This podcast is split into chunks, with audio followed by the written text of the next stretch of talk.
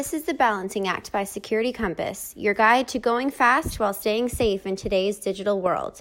Hello, everybody, and welcome to our podcast today. We've got a special guest, Carmichael. Carmichael, welcome. Hey, Altaz. Hey, uh, nice to meet you guys. Wonderful. That's great. Carmichael, why don't you tell our audience a little bit about who you are, what you do?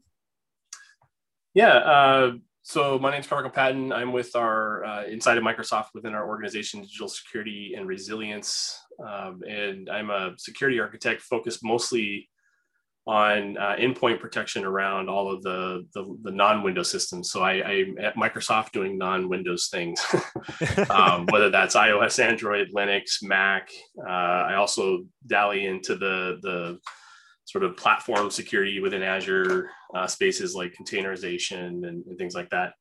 Um, my my big focus for the last couple of years, three years I guess now, um, has been around the zero trust architecture here inside of Microsoft and how we we do it internally. The organization, I think a lot of folks folks used to call Microsoft IT, um, and uh, uh, you know just how do we how are we implementing zero trust inside of our company and business? And, and for the last six years, that's pretty much been you know, from an endpoint protection strategy, what I've been working on. So that's awesome. So I'd love to hear your thoughts. Let's just dive right into this, Carmichael. So, you know, we talk about zero trust, and there are organizations that are looking at zero trust, and they're at various stages of either exploring it or implementing it. Uh, let me start by asking you when an organization has zero trust, in your opinion, who should own that zero trust program in an organization? No, that's a great question.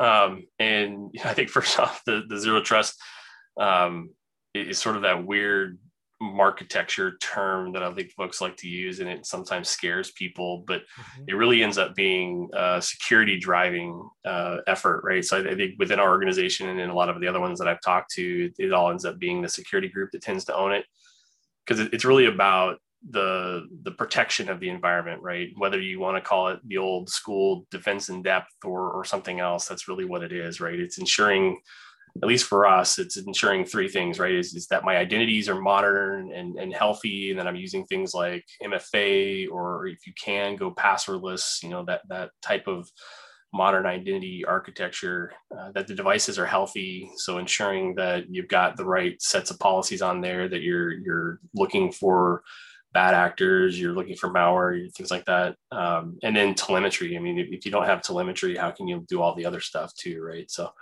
it, it all ends up being, I think, again, within the security organization. That, that's not to say that there aren't other groups involved. And of course, we have this just this massive group of folks that we work with.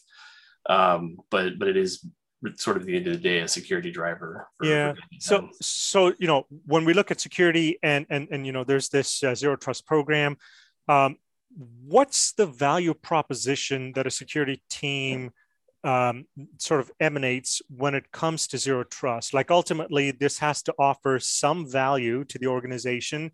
How how do they go about doing this? Uh, you know, what is that conversation like in terms of portraying the value of zero trust? I think it becomes twofold. One, you know it's the security of course the, the, value that you get from ensuring that your your users are using the, their identities and that you know who they are and you've got multi-factor authentication set up so that you're you're validating that they are who they are. Um, and then of course like i mentioned the device states and the device health so that you ensure that only managed and, and healthy devices are connecting to your resources. But but i think the other aspect that sort of sometimes goes unnoticed in this space is the productivity gains that you get from it and you know, I mean, I think about the um, and not to date the, the podcast here, but if I think about the last year and a half that we've all been experiencing of working from home, you know, how do you enable yourself to do that in an easy and effective way so that you know I, I, don't have to necessarily worry about what devices you're connecting to me from because i know that you're coming from a healthy and managed device. Doesn't matter what network you're on whether you're on your home network or coffee shop network or mm-hmm. or, or whatnot right? I'm getting all that telemetry and things like that. And i think that's the you know again sort of the um, reward to it all is, is you get the security but you have to have the productivity that comes along with it as well Yeah, it's interesting you bring up the two levels here, right? There's sort of the the endpoint itself, and then as you go through it, you start to take a look at the assets themselves, and then looking at who's using the asset and who's got access to those assets, and so on and so forth. And you start to end up with these sort of policies around security and this whole policy-driven security model that begins to emerge, and you start to, to sort of go down that path. L- let me ask you a question. Um, based on you know your thoughts uh, zero trust implementations that you've seen um, what are some important lessons learned around teams that are looking to implement zero trust? Uh yeah. Way too many man. Um, i could show you the battle scars at some point. Um, probably a good thing this isn't a, a video cast.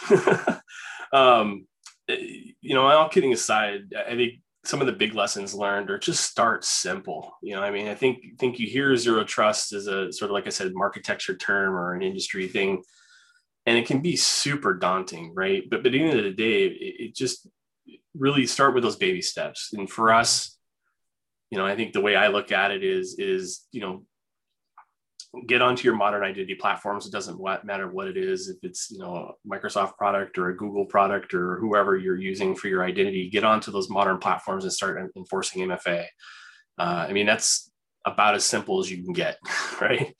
Um, and then you know once you get there, you're you know getting your pick a hero app pick pick one app in your environment that the majority of your business uses your employees use and then start looking at tuning some rules and, and, don't go off the rails. I mean, I think historically I've seen, you know, here internally we had about 8,000 group policy objects. I've talked to other folks in the industry that have had similar, if not more in some cases. Mm-hmm. I mean, that that's just, I mean, at what point did somebody actually know what 8,000, I mean, who, who knows the inventory of all their GPOs, right? Mm-hmm. like, um, just start with with some of the basics you know enforce encryption enforce password settings uh, on your devices or pin settings on your mobile devices right? And enforce that the screens lock it, it, it you know you could go super deep and super wide but why right? I mean if you just enforce those couple of things then you're you're going to start driving you know simplification into the enrollment processes and and you're not overwhelming and again making things unproductive because you force too many things down the pipe. Um, I think one of the other big lessons learned we had was just not having all the telemetry we needed to make decisions. Um, you know, getting getting into things like you know how are your users accessing your network? What where what are they actually accessing on your network? Um, you know, we have a split tunnel VPN and, and, getting some of the telemetry there to actually make some decisions to, you know, realizing that it wasn't a bunch of legacy applications, but it was a bunch of sort of non-web traffic, uh, file shares, SQL servers, you know, things like that, that had just become the the bigger access points. And and so i think it was sort of eye-opening there. It, so i really would say that's the three things right? Just start working on your modern identity before you do anything else and then pick a hero app and set some short policies and start going through all your telemetry and really figuring out where your risks are and, and understanding that and then you can start pivoting from there yeah, and we can certainly do a deep dive on that and keep talking for hours. It's oh, uh, yeah. it's such an important aspect. And let me just ask you one last question here. Um, when you take a look at, at zero trust, um, you know, I mean, that's that's kind of what the, the the the phrase is today, right? In the past, we had Jericho Forum, we've got zero trust today, and it's you know, it could evolve in the future again. But this this idea of of having these kinds of modern security paradigms uh, where do you see zero trust headed, say, like in the next, you know, 12 months, 18 months? Any thoughts on that, Carmichael? Yeah, I mean, that's a great question. Um, I have lots of thoughts and they're all circling.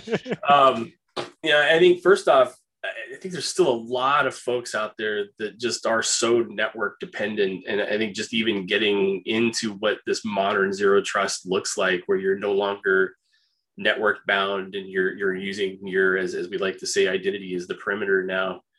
I, I, mean honestly i don't think we're we're nearly as far as as we should be there right? And, and depending on whether you're coming from uh, private sector or government sector or, or wherever i think you're there's a lot of sort of that legacy on-prem debt that we all have to suffer through even we do right?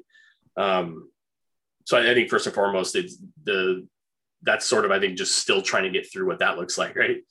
And then I think the other area that that we look at is, at least that I've been thinking about, is is more about if I look at this as sort of a three pronged pyramid of access, which is me as a user, my device, and and the application that I'm connecting to.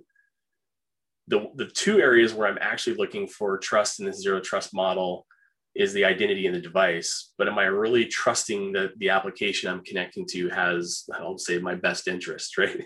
Mm-hmm. um, how, how, do we ensure that the applications that we're connecting to or the services that we're connecting to are actually healthy? Um, is there a way to to start looking at that and, and putting some score on those things in, in some form or fashion to to really get that sort of three three way level of trust right yeah, that's fascinating. Well, we're up against time. Carmichael, thank you very much. I really appreciate you coming and speaking to our audience today. And I'm hoping we'll get the opportunity to do this again real soon. I hope so too. Yeah, thanks, Altaz, for having me. Want to learn about what Security Compass has to offer? Check out securitycompass.com slash demo for a free demo today. Want more of the balancing act? Be sure to subscribe to our channel wherever you listen to podcasts for more episodes.